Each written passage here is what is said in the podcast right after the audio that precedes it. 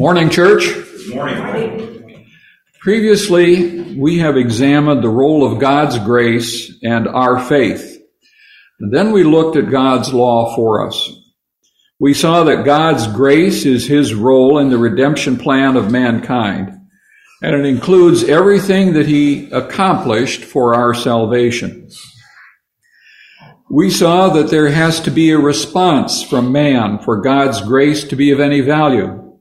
If no response was required, then everybody that ever lived would be saved automatically just by being alive. The required response to God's gracious offer of salvation, scripture says, is faith.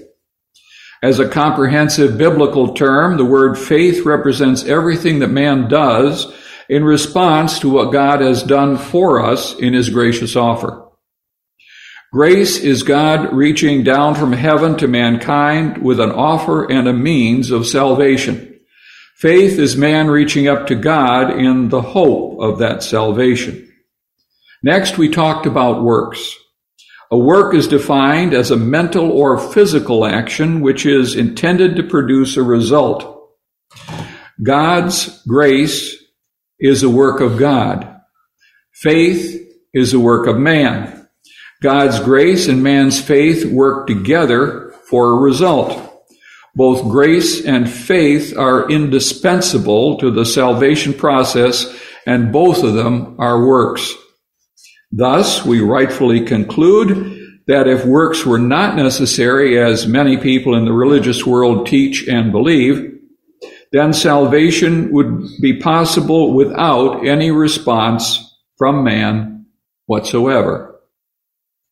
Yet Jesus teaches us in Matthew 7 and 21 that only those who do the will of God can enter the kingdom of heaven.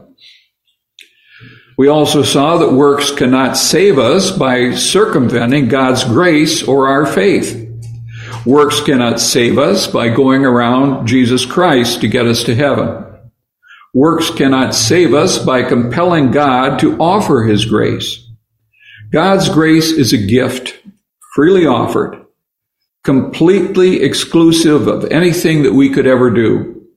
Works cannot save us by earning, paying for, or meriting salvation in any way.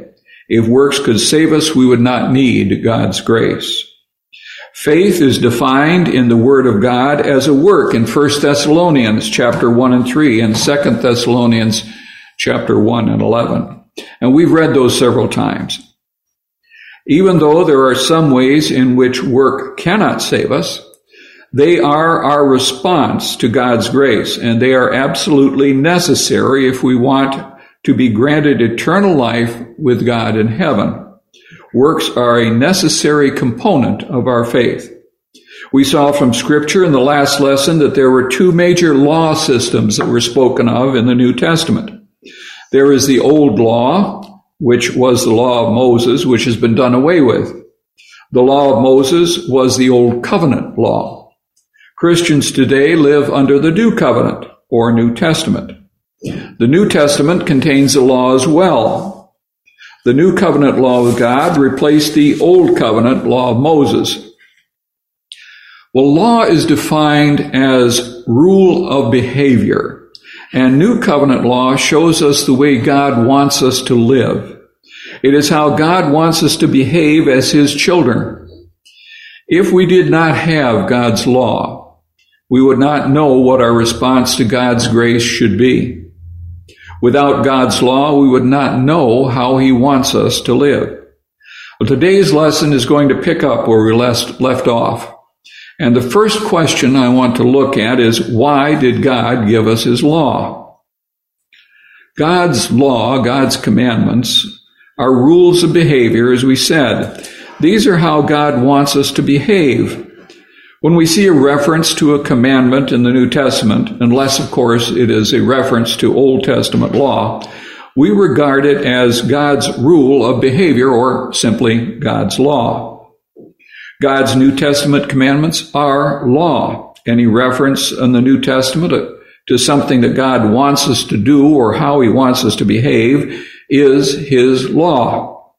Whether it's from Jesus Christ or from the apostles, It's all inspired and it all comes from God.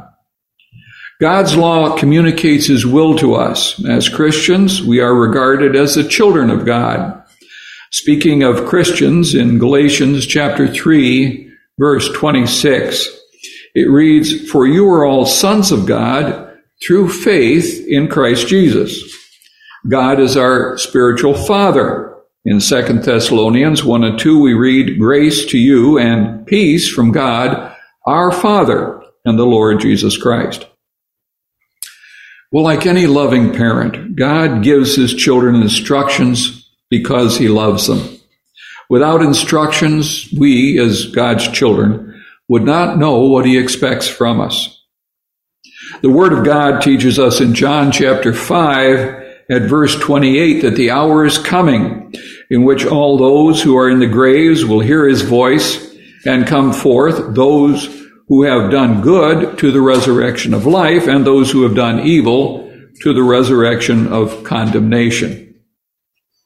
It would be a cruel father indeed who would condemn his children without telling them what they needed to do in order to avoid the damnation and receive the resurrection of life.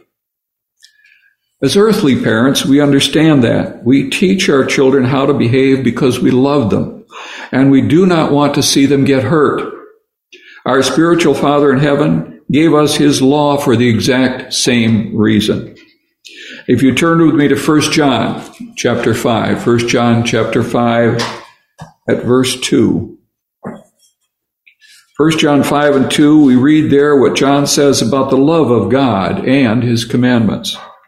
John writes by inspiration, by this we know that we love the children of God when we love God and keep his commandments. For this is the love of God that we keep his commandments.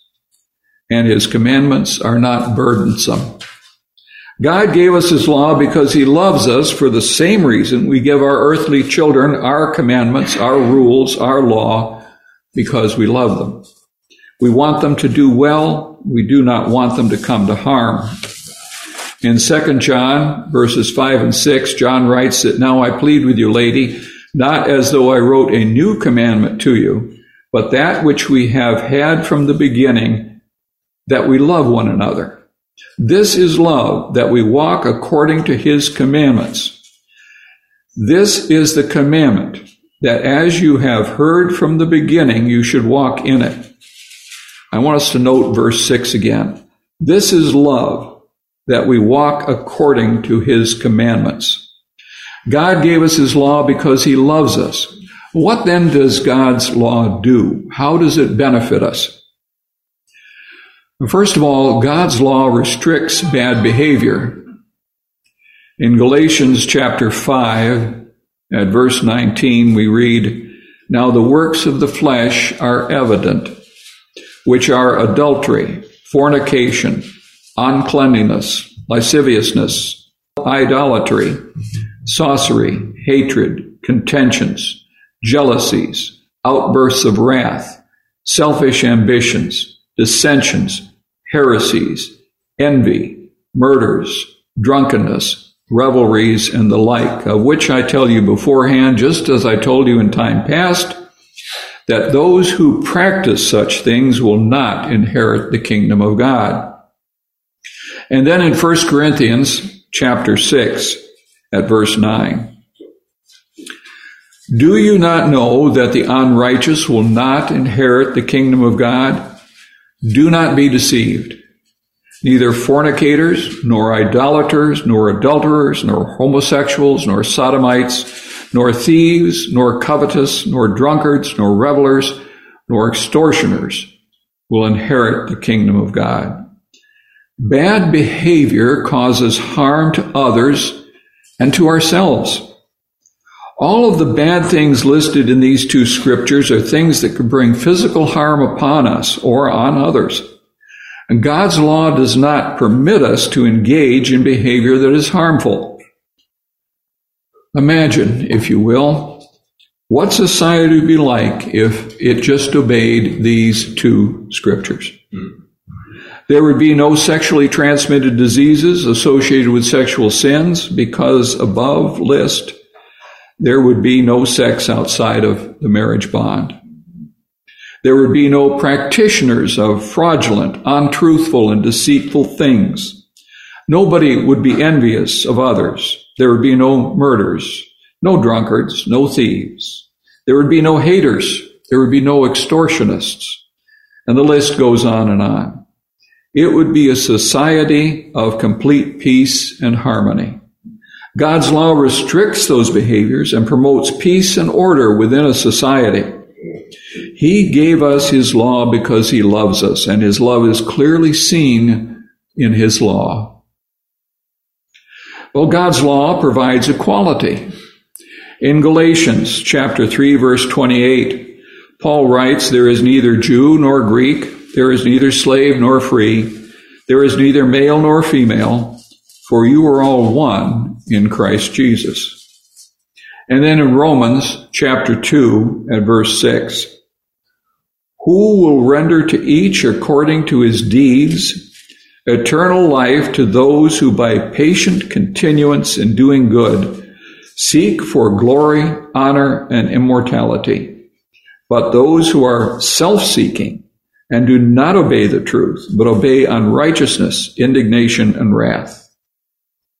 Tribulation and anguish on every soul of man who does evil, of the Jew first, and also of the Greek. But glory, honor, and peace to everyone who works what is good, to the Jew first, and also to the Greek, for there is no partiality with God. In a society living faithfully under God's law, there would be no need for civil rights movements. There would be no bigots. There would be no race baiters or racial crimes. There would be no woman's rights violations or human rights violations that we read about in the news. Everyone would be equal and everyone would live in peace. Under God's law, there would be no inequality when it came to judgment. Those who do bad things are going to be punished without regard to their race, color, creed, class, or however much money they may have in the bank. We cannot buy justice and equality from God under His law because under God's law, we have it already.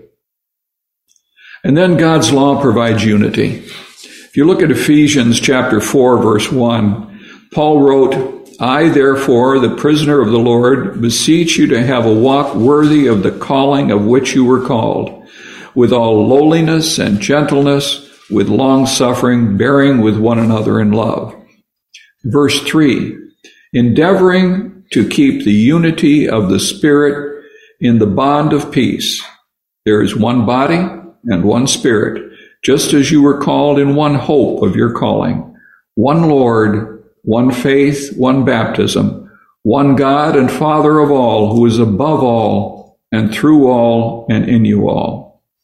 Just drive through almost any town in the United States and you will see all kinds of church buildings, any number of denominations.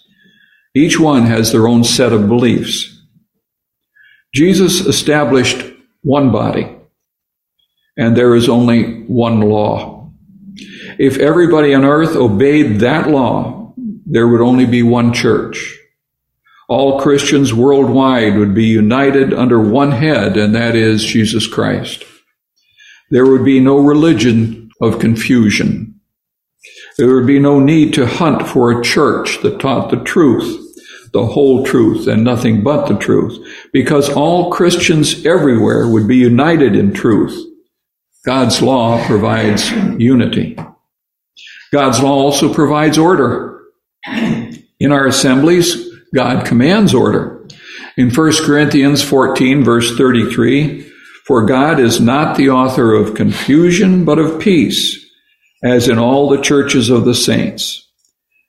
In this chapter, Paul was dealing with things that were being done during their assemblies which caused confusion and disorder. On down in this context, at verse 40, it says, Let all things be done decently and in order. This is the rule for organizing and conducting public worship services in the church. The first announcement of it came in a situation where it was drastically needed. Perhaps in some places there have been a over formalization or overzealousness enforcement of this, but a failure to enforce it at all causes the same confusion as was then seen in Corinth. In our Christian lives, God's law requires order. In Hebrews 6 and 12, we read that you do not become sluggish, but imitate those who through faith and patience inherit the promises. God's law provides for the protection of others. 2 Corinthians 12 and 20.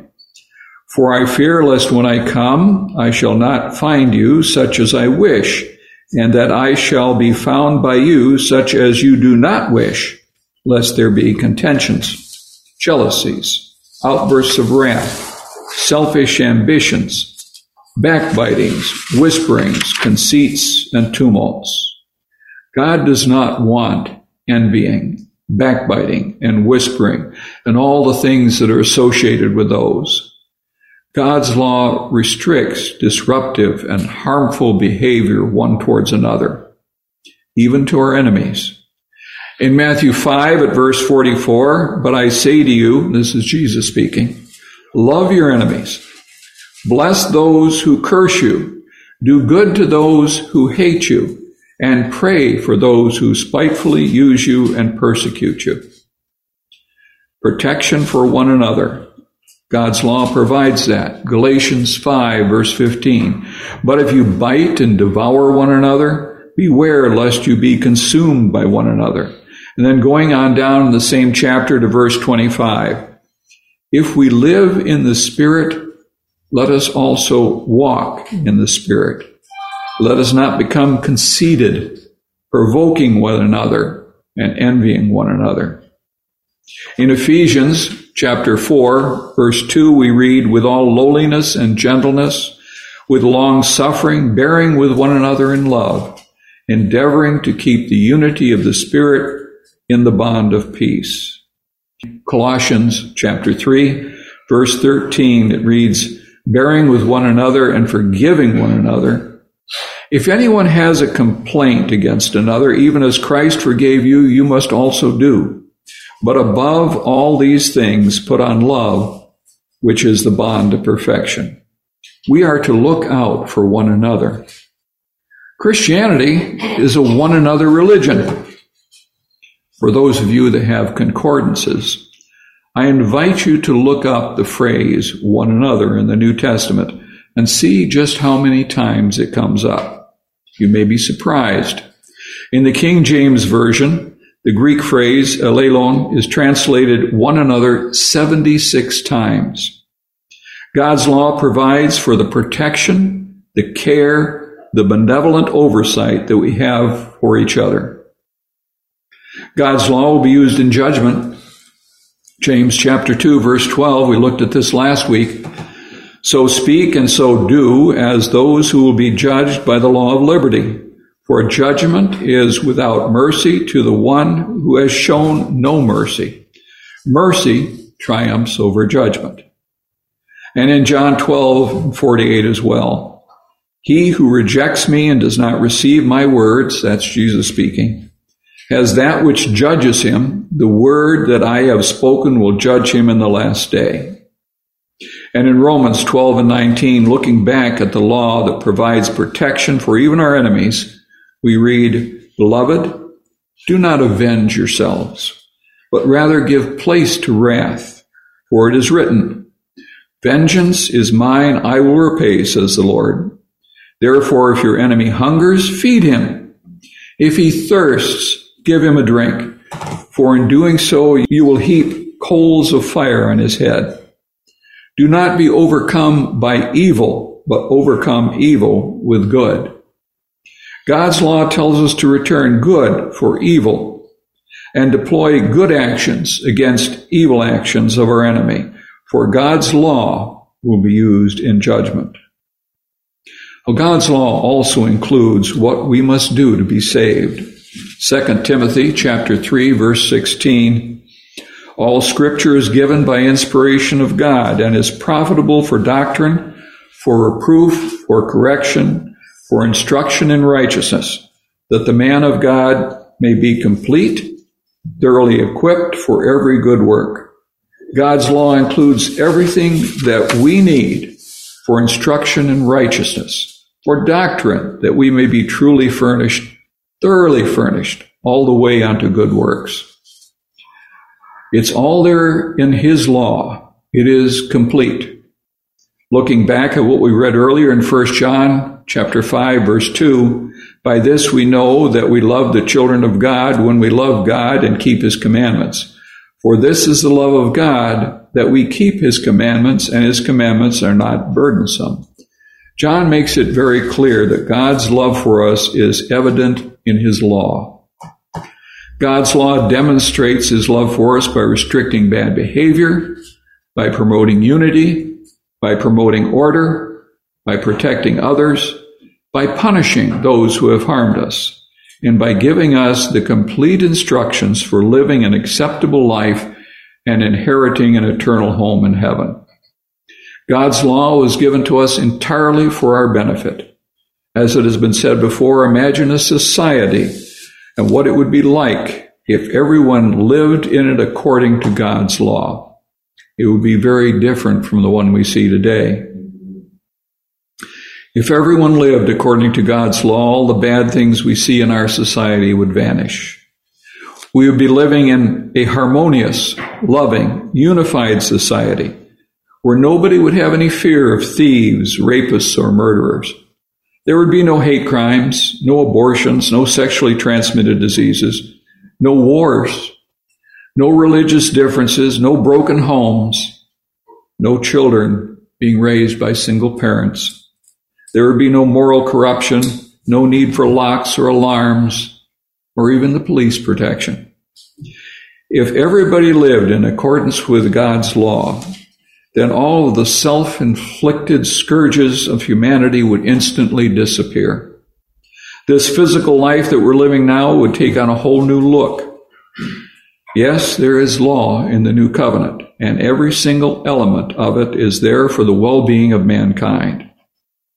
Those who live by these rules are doing what they can to promote goodness and righteousness wherever they are. They are the lights shining in darkness. Those who do not live in accordance with God's laws are the bringers of darkness. Through their actions, they contribute to the problems we see in society today. Those who live outside of the law of God are not part of the solution, they are part of the problem.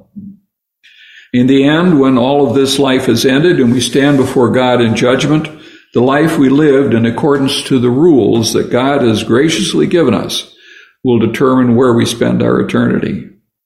Mankind is sinful and lost. By grace we are saved through faith. Grace is God's role and represents everything he did in providing mankind with a hope of salvation. Faith is man's role and represents everything done in response to God's grace. God's law is where we find the instructions of how we are to respond to God's grace and faith.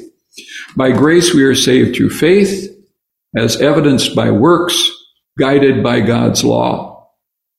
Romans 2, verses 5 through 13, and we looked at this at the beginning of the lesson.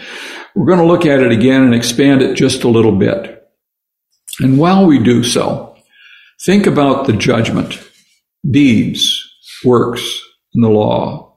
Paul writes, starting in verse 5, But in accordance with your hardness and your impenitent heart, you are treasuring up for yourself wrath in the day of wrath and revelation of the righteous judgment of God, who will render to each one according to his deeds. Paul continues in verse 7 eternal life to those who by patient continuance in doing good seek for glory, honor, and immortality. But to those who are self-seeking and do not obey the truth, but obey unrighteousness, indignation, and wrath, tribulation and anguish on every soul of man who does evil, of the Jew first and also of the Greek. but glory, honor, and peace to everyone who works what is good, to the Jew first, and also to the Greek, for there is no partiality with God. In verse 12, for as many as have sinned without law will also perish without law, and as many as have sinned in the law will be judged by the law. And lastly, verse 13. For not the hearers of the law are just in the sight of God, but the doers of the law will be justified. Well, this concludes our look at faith, grace, works, and the law. It is my hope that we learn from this and that we take what we have heard in these four lessons, meditate on God's word, and make the right application in our lives. We learn from the New Testament how we are to be saved. We need to hear the word, believe in Jesus, repent of our sins, confess our belief that Jesus is the Son of God, and be baptized for the remission of our sins. And if we follow those steps, the Lord adds us to his church. Perhaps there is someone in the assembly today with a need to be buried with Christ in baptism. If you've never done these things, we urge you to do so today. If anyone has this need or desires the prayers of faithful Christians on their behalf, we encourage them to come forward while we stand and sing.